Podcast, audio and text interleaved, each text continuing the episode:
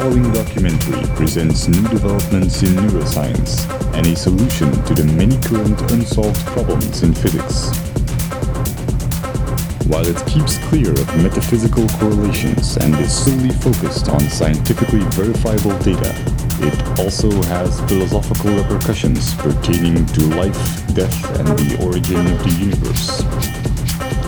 Due to its many layers and density in presentation, it may require multiple viewings to fully comprehend its implications, even though considerable effort has been made to simplify the complex scientific concepts that are discussed.